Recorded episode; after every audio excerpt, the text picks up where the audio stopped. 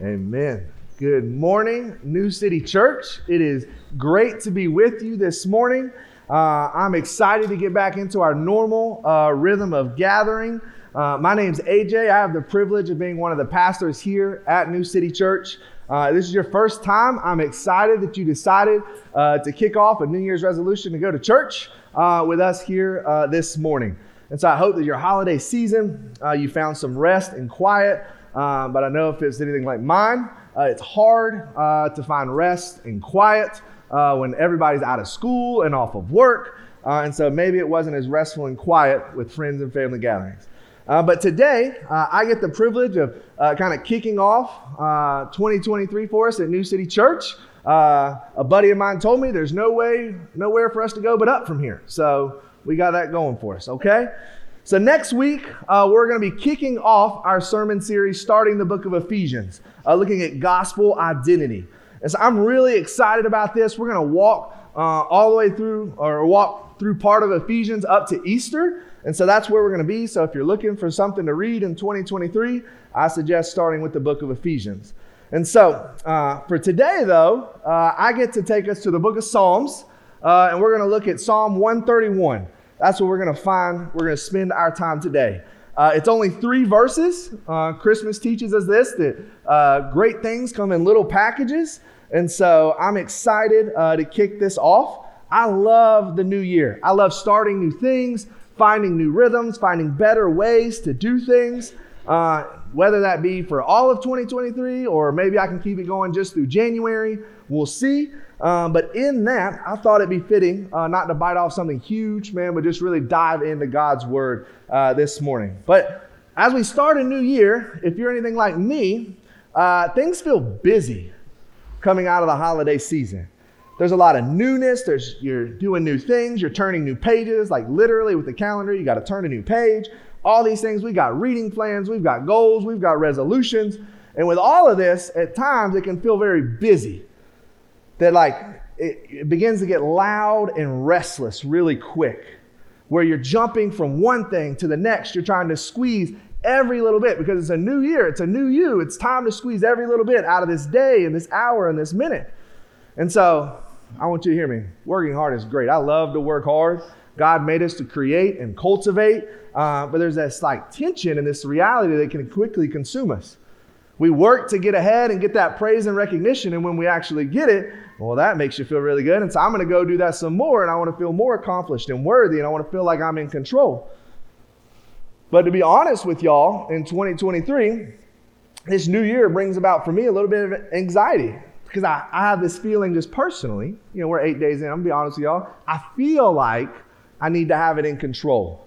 I feel this anxiety and this fear that if I'm not on top of everything, uh, people are going to figure out that I don't know what I'm doing. All right? It's only eight days in. I'm like, you can't figure that out this early, right? But I, I'm just going to confess to y'all, like, I don't have it together. All right? My wife attests to that. My boys will attest to that. But I'm learning day by day to constantly seek help from the Lord. And so, if we don't, though, we operate in a manner when we have it together that we got to accomplish a lot. We got to be busy. We got to be always going. And in doing this, it makes us restless. And when we're restless, if you're anything like me, it's hard to turn it off. Whatever it is, it's hard to turn it off. Things get loud. We begin to occupy ourselves with things even outside of our control. And we get frustrated when they don't go the way we think they should go. Like my kids getting sick. I can't control that. I mean, I could put them in a bubble, you know, but then I've got to be with them in the bubble all the time. Okay? And so I can't control when they get sick. I can't control when my AC goes out. All right? I fear things getting changed constantly. But I, am to be honest, the really only thing, only other constant in this life outside of the Lord is change. Like change is coming, always. And so today, more than anything, as we dive into Psalm 131, um, I'm just, I feel like I'm preaching more to myself than to y'all. Hopefully, this is a blessing to you. It's been a blessing to me as I've been able to dive into God's word and wrestle with what it shows us here. Because I need this reminder eight days into 2023. And so, our main idea today is going to be this that a calm and quiet soul is found with the Lord. A calm and quiet soul is found with the Lord. So let's read Psalm 131. O Lord, my heart is not lifted up, my eyes are not raised too high. I do not occupy myself with things too great and too marvelous for me. But I have calmed and quieted my soul. Like a weaned child with its mother, like a weaned child is my soul within me. O Israel, hope in the Lord from this time forth and forevermore. That's, our text for today. That's what we're going to unpack. And you may be asking, and uh, man, can my soul actually be at rest? Can I find this calm and quiet? And I, I believe Psalm 131 shows us how to reach this kind of rest. And as we unpack it, we're going to see what actually hinders this type of calm and quiet uh, soul. Then we're going to see the way to a calm and quiet soul. And then we're going to figure out the response when we, once we have it. And in my very like like how things fit together really nicely. I have three points for us today, and they all come out of a different verse. And we only got three verses, and so that just makes my like little uh, type A heart really happy. Okay? But we're to jump into this psalm. This is a psalm of ascent. And so, what that means is uh, that the nation of Israel, they would sing this uh, as they're going to the temple to prepare their hearts for being with the Lord. And so, helping right their minds and their hearts as they approach the house of the Lord. And so, as we go into a new year, we can use this psalm as we approach God and evaluate our lives and our posture towards the Lord asking ourselves, is our soul calm and quiet? Would you say that your soul is calm and quiet? I think water is a great illustration here. I grew up at the beach and um, I've been out on the beach in days and uh, it's been one of those things where you can look out and the ocean is constantly moving. There's always waves, but sometimes it looks like it's almost flat as glass. It's just calm. You kind of hear a little bit of waves crashing, but it's just kind of quiet. But I've also been on the other side where I've been out there and the wind's blowing, storms going, and it's just looking like, man, if you're in a boat, I'm sorry. Okay? But you're out there, you're even on the beach, and it's just loud, and you can't seem to even think. You can't have a conversation with anybody. It's really loud and restless. And so, which of those scenes describe your soul this morning? And I know we can't control the weather, uh, but we can find the calmness and quietness in our soul. And Psalm 131 is going to show us that. And so it starts out, verse 1, saying, O Lord, showing us that David, who is the author of this psalm uh, of ascent, is talking to God. And so, a quick reminder about Psalms uh, they're written in a way as they address our inner being and what our, what's going on. They read, they can be read as songs about the state of our souls before the Lord. And so this is what David's doing. He's saying, Oh Lord, and he writes this psalm to remind himself to rest in God. It's a, it's a way to recalibrate uh, before he goes before the Lord. And so as we unpack what, and he's going to unpack for us what it looks like to, for a calm and quiet soul. And so let's look at verse one. And as we look at it, we're going to see our first point for the day is how we find this calm and quiet soul. And that's going to be the rejection of pride the rejection of pride. Because pride's one of those things that we are all kind of acquainted with. I, I know I can at least think of somebody who's more prideful than I am, right? Y'all, y'all got that, right? Okay. But in reality, though, one of those things is that we all struggle with. And I think it's helpful as we talk about pride to quickly define what kind of pride is. Uh, good old Webster helped me out. Pride is having too high an opinion of one's own ability or worth. Too high an opinion of one's own ability or worth. And so we see this, seeing this in others is a lot easier, am I right, than identifying it in ourselves.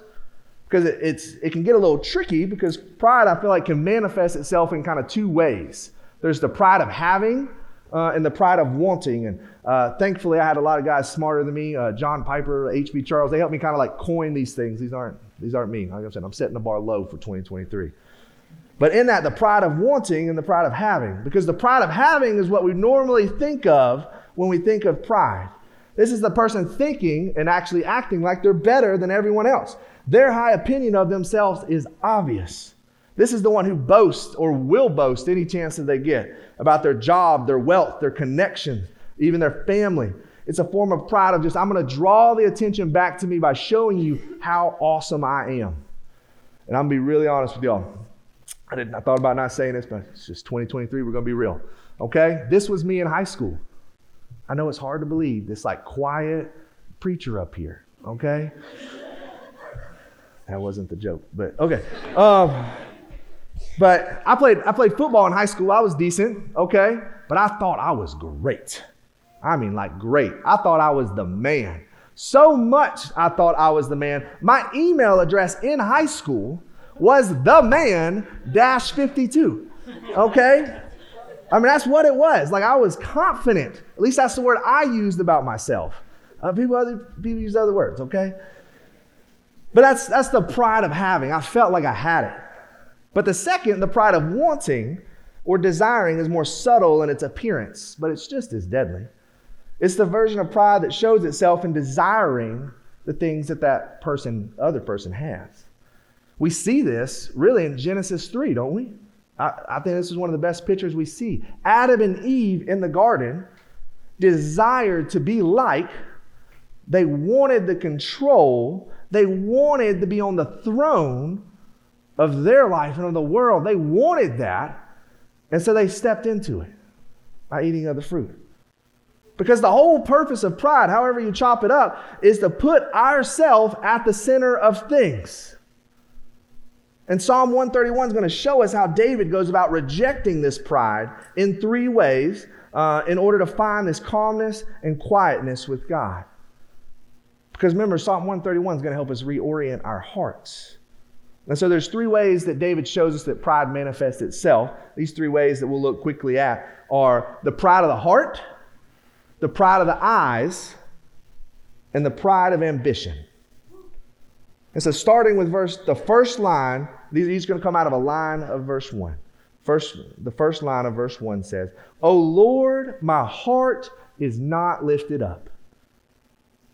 In this first line, we're going to see David showing us that his heart's not lifted up. He's starting where all pride begins. It takes root in the heart. And this shouldn't come as a shock for us because before we start like showing prideful things, and we'll get to that in a minute, it takes root in our hearts. It begins inside of us. And we can all think of that person who acts prideful, right? We can all think because you're way better than them. You're not that much prideful. I'm joking. Okay. But we know pride can strike any and all of us. And in this first section, we see David wanting to cut off, he's wanting to reject the pride of the heart before it can take root and manifest itself in what follows. Because he knows, well, his son wrote in the book of Proverbs, it cautions against what pride says. Proverbs 4:23 says, "Keep your heart with all vigilance, for from it flow the springs of life." Y'all, what our what our heart focuses on what we find joy in will dictate our life. This is going to dictate the state of our soul. And so, is our heart seeking to be lifted up? Is it seeking to make much of ourselves, being loud, drawing attention to ourselves, or is it desiring the calm and quietness before the Lord, before Christ? Is it talking about the springs of life? Are we going to the living water in Jesus? One proverb that you may be familiar with, Proverbs 16, 18, is a verse I feel like we've all heard in some time, some context, but pride goes before destruction and a haughty spirit before a fall. Man, if our hearts are lifted up, making much of ourselves, this is going to lead to destruction. And I've never known destruction to be calm and quiet. It might be initially, but the results of it are catastrophic, and catastrophe is never calm and quiet.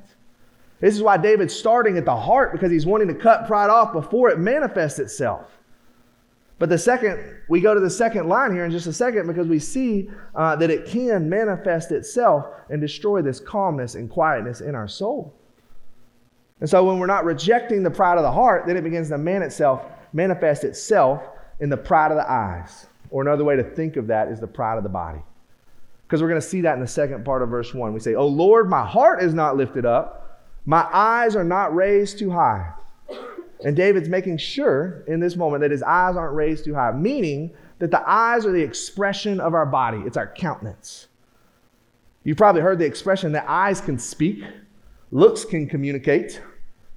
I mean, I feel like most men in this room can understand that really well. All right, between our moms, our wives, our sisters. I mean, I communicated with one of my uh, coworkers just by looks, like, no, we shouldn't do that. You know, like, I didn't even have to say it. But I remember, because I, I, remember, I mean, I chuckle even looking back uh, as I was thinking of like communicating with the eyes. I was thinking of a dinner when I was in high school. I have an older sister and a younger brother. We were at the dinner table. We weren't on our best behavior. We had people over. And I remember I love to tell this one story that I'm not going to tell here. Uh, but in that, my mom knew it was coming.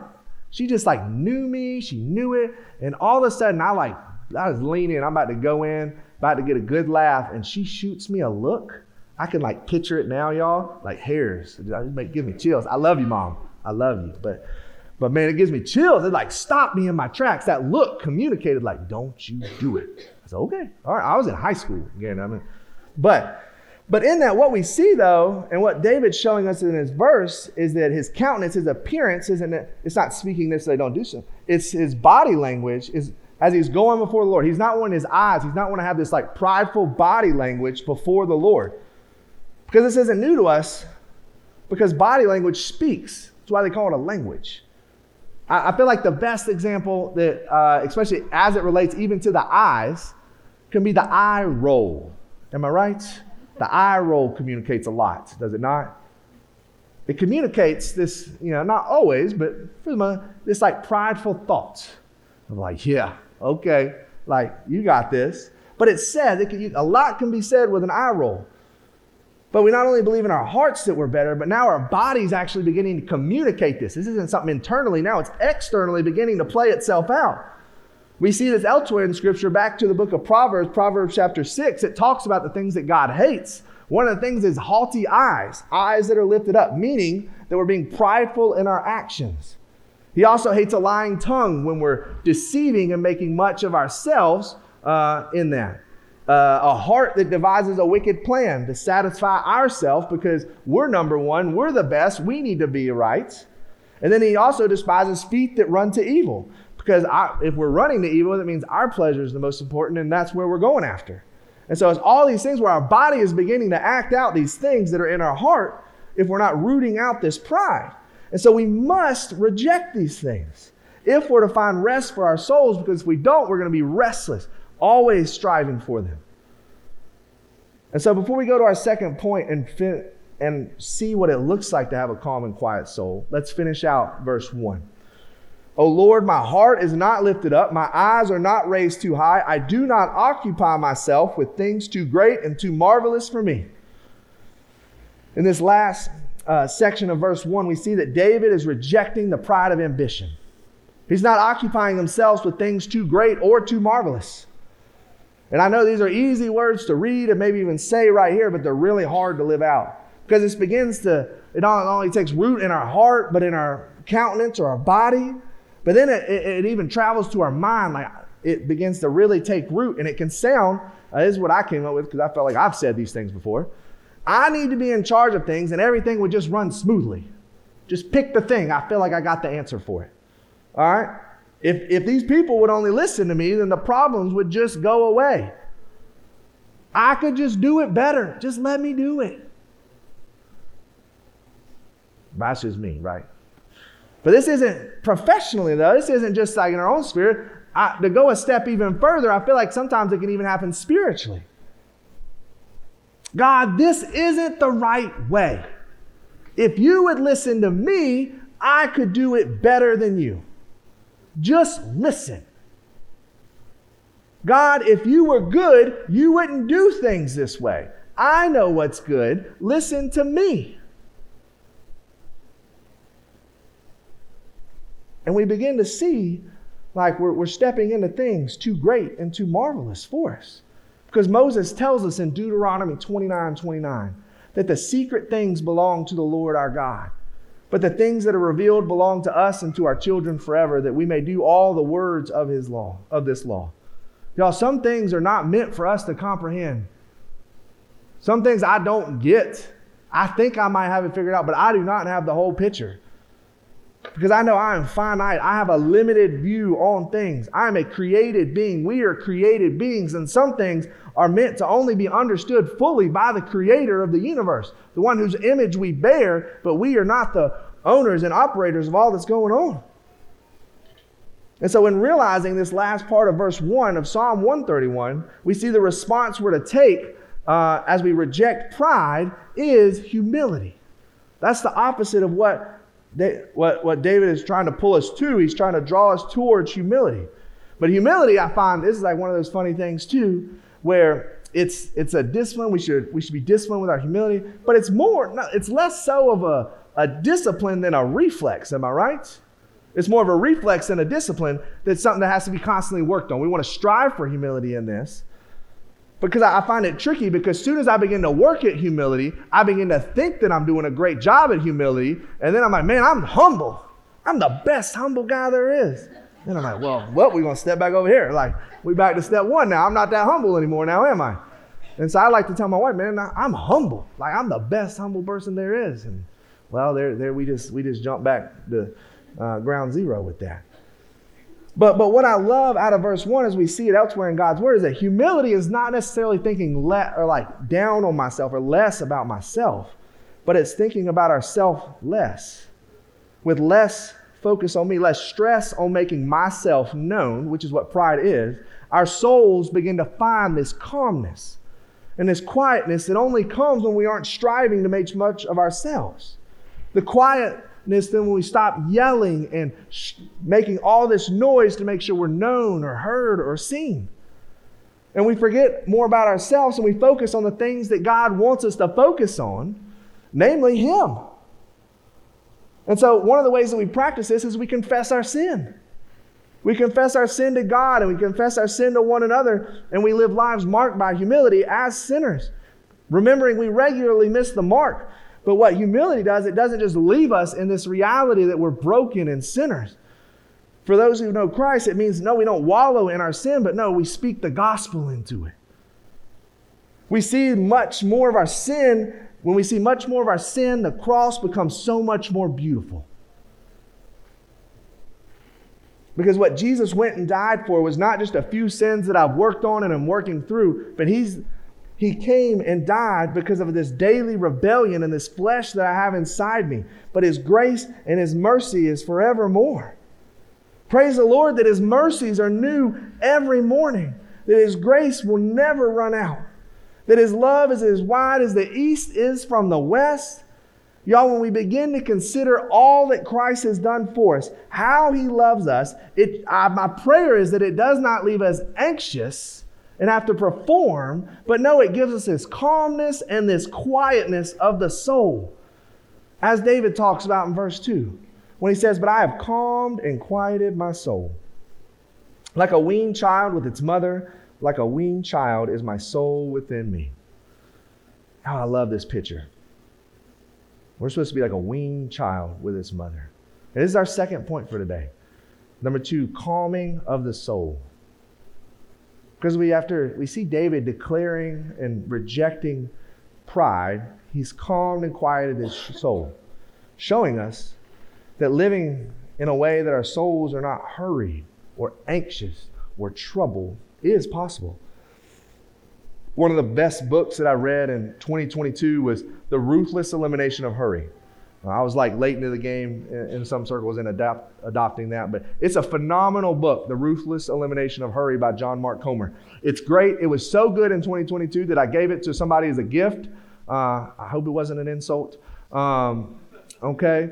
But I, I referenced it multiple times. But one thing that struck me from this book was the idea that we aren't meant to live in a hurried and aggressive pace with life but instead meant to live slowly and intentionally with Jesus. And we see in our text today this beautiful illustration of a weaned child with its mother, calm and quiet. Y'all, I, I love my sweet boys, and um, I, they can be rambunctious and rowdy at times, but um, I mean, I love, I have so many sweet memories um, of them just crawling into Jordan's lap just to be with her just to be with their mom. not wanting anything, but just her. And I get that. But they just that's what that's what they wanted. But I also remember the times before uh, they were weaned. Um, man, they, they, they crossed, like what they wanted was nourishment, and they were hangry all the time. I didn't understand it, just hangry all the time. But there's a sweetness when you know that when the baby or, or that toddler crawls in your lap, not wanting anything but your presence, your love, your affection, it's like their safe space. It's sweet. The Lord is that for us. And so as I as I worked through things in 2023, uh, kind of through that book and through some other scripture reading and, and Psalm 31, I felt like just kind of brought this all out again in me. Uh, I began asking myself, what helps calm and quiet my soul? That's the Lord, spending time with Him. But I also asked the question, what doesn't? And a lot of them were really obvious. My phone doesn't, doesn't calm my soul. The news definitely doesn't calm and quiet my soul. Though I love it, oh, I love it. Email does not calm and quiet my soul. All right? I might just send too many. Maybe that's the problem. I don't know. But, but even my schedule, though I love a great schedule, I'm more stressed out by my schedule. And I feel like oftentimes I, I and we fill our days with things that don't help us live unhurried lives, but instead we seek to live lives marked by how much we can accomplish, how much we can handle. I know this is true. This is true for me in 2023. I've run hard in eight days. I'm like, goodness gracious. Like Psalm 131, AJ, you're preaching on this. But it's reminded me that what helps calm and quiet my soul is the Lord. Because it's reminding, and I do this by reminding myself of the gospel, reminding the love that God has for me, how He's displayed that for me, how He continues to show me day in and day out that He loves me, that I can bring anything before Him. But I'm not going to find this calmness and quietness in my soul by just giving Him five minutes of a day and cutting off noise for that little bit. No, as Psalm 1 talks about, uh, the blessed man, the righteous man, uh, meditates on his word day and night. Jesus calls us to come and sit at his feet, commune with him regularly. I love the, well, I don't, I mean, it's, I love it, but it's really convicting. The story of Martha and Mary um, in the New Testament, Jesus comes and visits them. Uh, and you can probably guess which one I identify with. Martha's the one like getting everything ready. She's doing all this stuff. She is going, going, going, and then finally at the there's a point she just cracks. And she's like, Jesus, tell Mary to help me out. Come on. Like I'm trying to take care of you and everything else in this world. Like what's going on? I mean, she was speaking to the one who created the world, but it's not a big deal. Okay? And so in that though, Mary was just sitting there at Jesus' feet, talking with him, communing with him. And this is what always gets me. He said, Mary chose the better portion. She chose to be with me. Now, I need to be careful here because we're not just, you know, just supposed to sit idly. Man, I love, hear me, I love that we are meant to create, to cultivate, to subdue. Like, let's get after it. But there, it's been that way from the beginning of time. Like, this is what we were meant to do. But at the pace and intensity that we find ourselves doing it today, it's not good for our physical bodies, it's not good for our souls.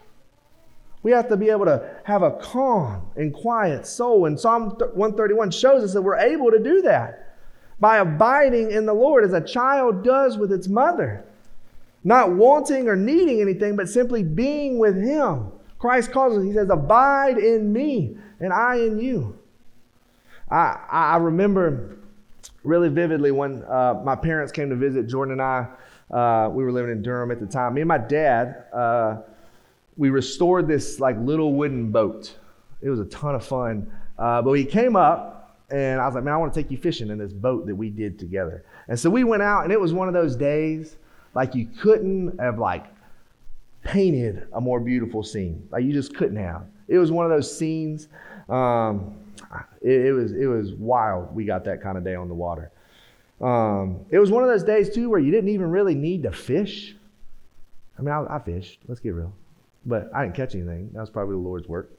Um, because in that, I didn't, I didn't need to catch anything because I was just simply with Him.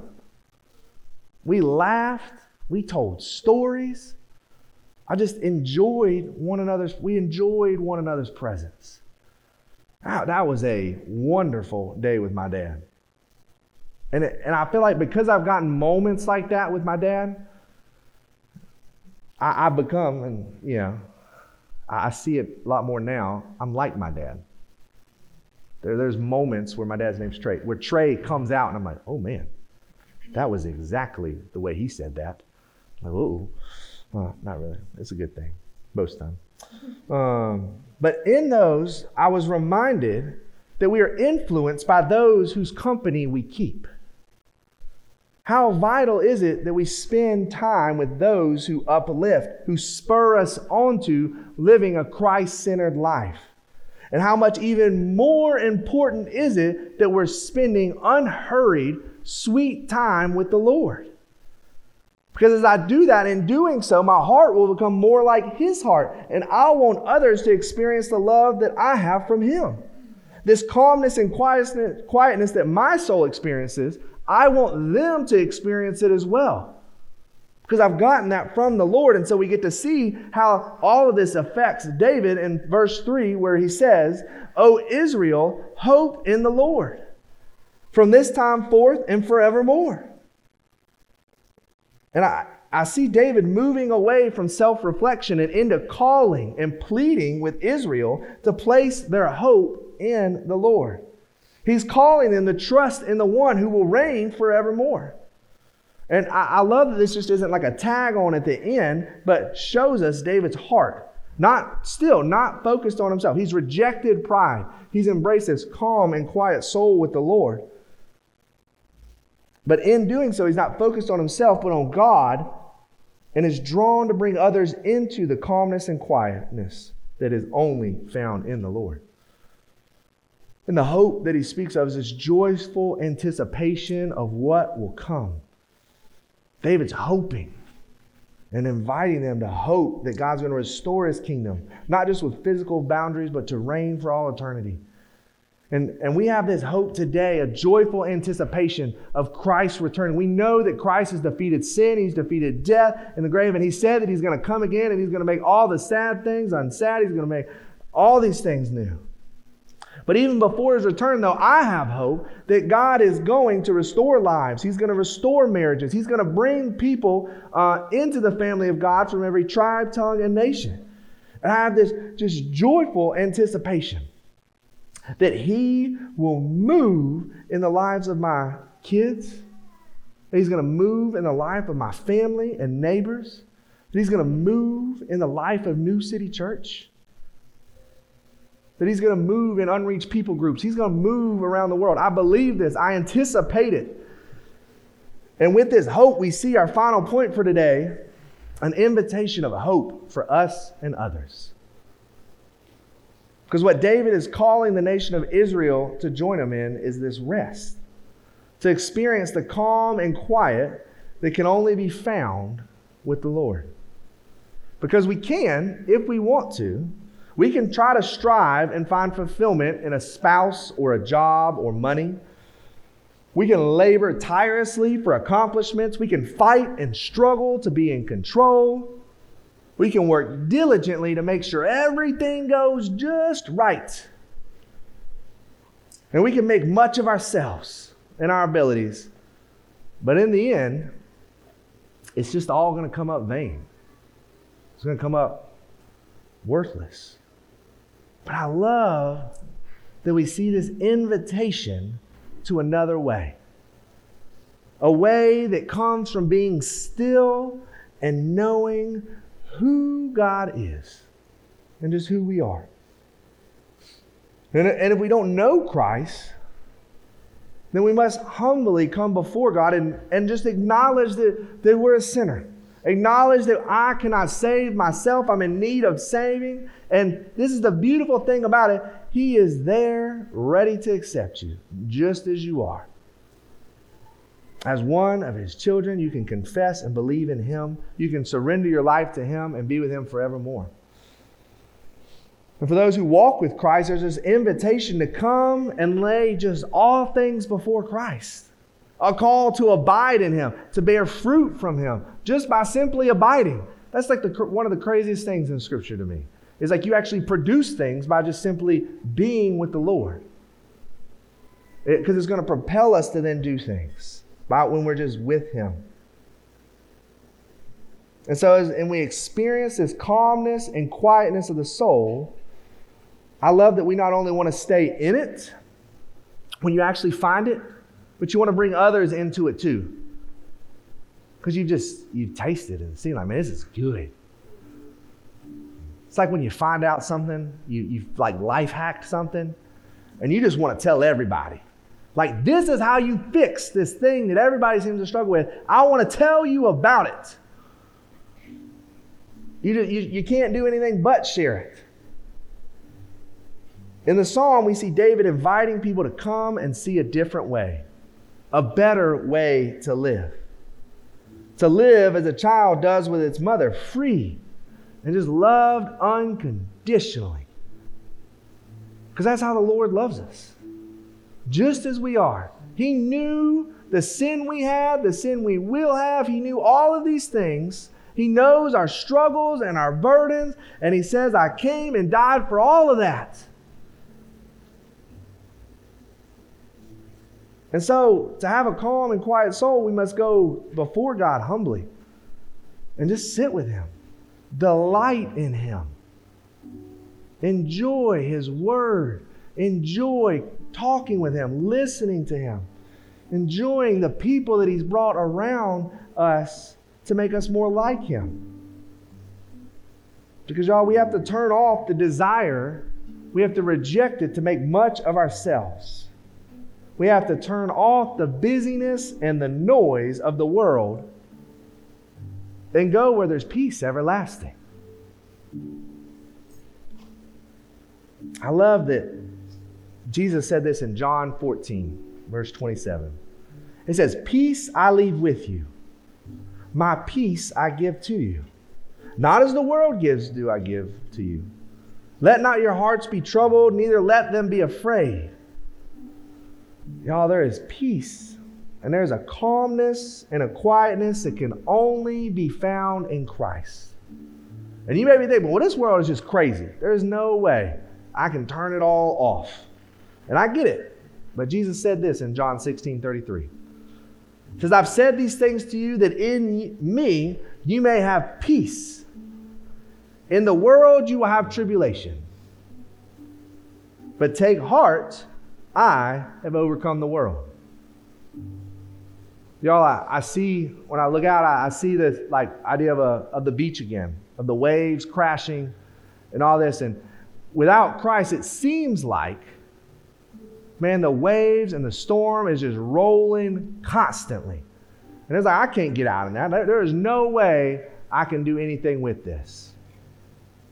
But when we step and we trust in the Lord, what one of the things that why I love thinking about it in regards to the ocean is the waves don't stop. Like they never stop. They're always going to be crashing. Things are always going to be happening. But there's this calmness and quietness that we're able to have with the Lord.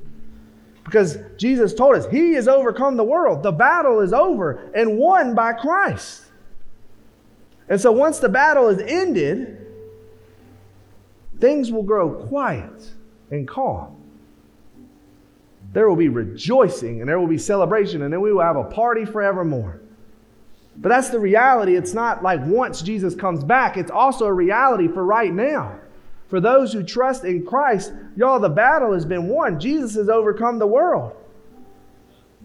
And so this is what I pray for us as we look ahead and we're in 2023 and we and we look to see what God will do. But I pray for each of us. I pray for New City that we would not seek to make much of ourselves, but we would make much of Christ. That would be our focus. That would be our aim. That we would not just hold that in, but we would invite others to come and see, that we would go and tell. This good news that we have. Because in making things less about us, there's a beauty in this that we would also find this calm and quietness in our soul that comes from serving the Lord with all our heart, soul, mind, and strength. And there's this, there's this beauty in this because there's just rest to be found with the Lord. And so that's my prayer for us as we go in and uh, we're eight days into 2023 and you may be feeling like, well, it hasn't ramped up yet. And some of y'all may be like, well, no, it's gone straight bonkers. I don't know. But wherever you're at, my, my prayer is that though tribulation will come, Christ has overcome the world, and we can find this sweetness that's only found in the Lord. And we'll be able to truly say, as David does, I have calmed and quieted my soul. Like a weaned child is my soul within me. Let's pray together. God, I thank you so much for the hope that we have in you. God, I pray for us this morning that our heart would not be lifted up, that our eyes would not be raised too high, that we would not occupy ourselves with things too great and too marvelous for us. But God, that we would simply calm and quiet our soul before you, just to be with you. What a joy that is. And so, God, I, I hope and I trust in you that you will move mightily in our lives that God, we will see just great things from this time forth and forevermore. Through your name we pray. Amen.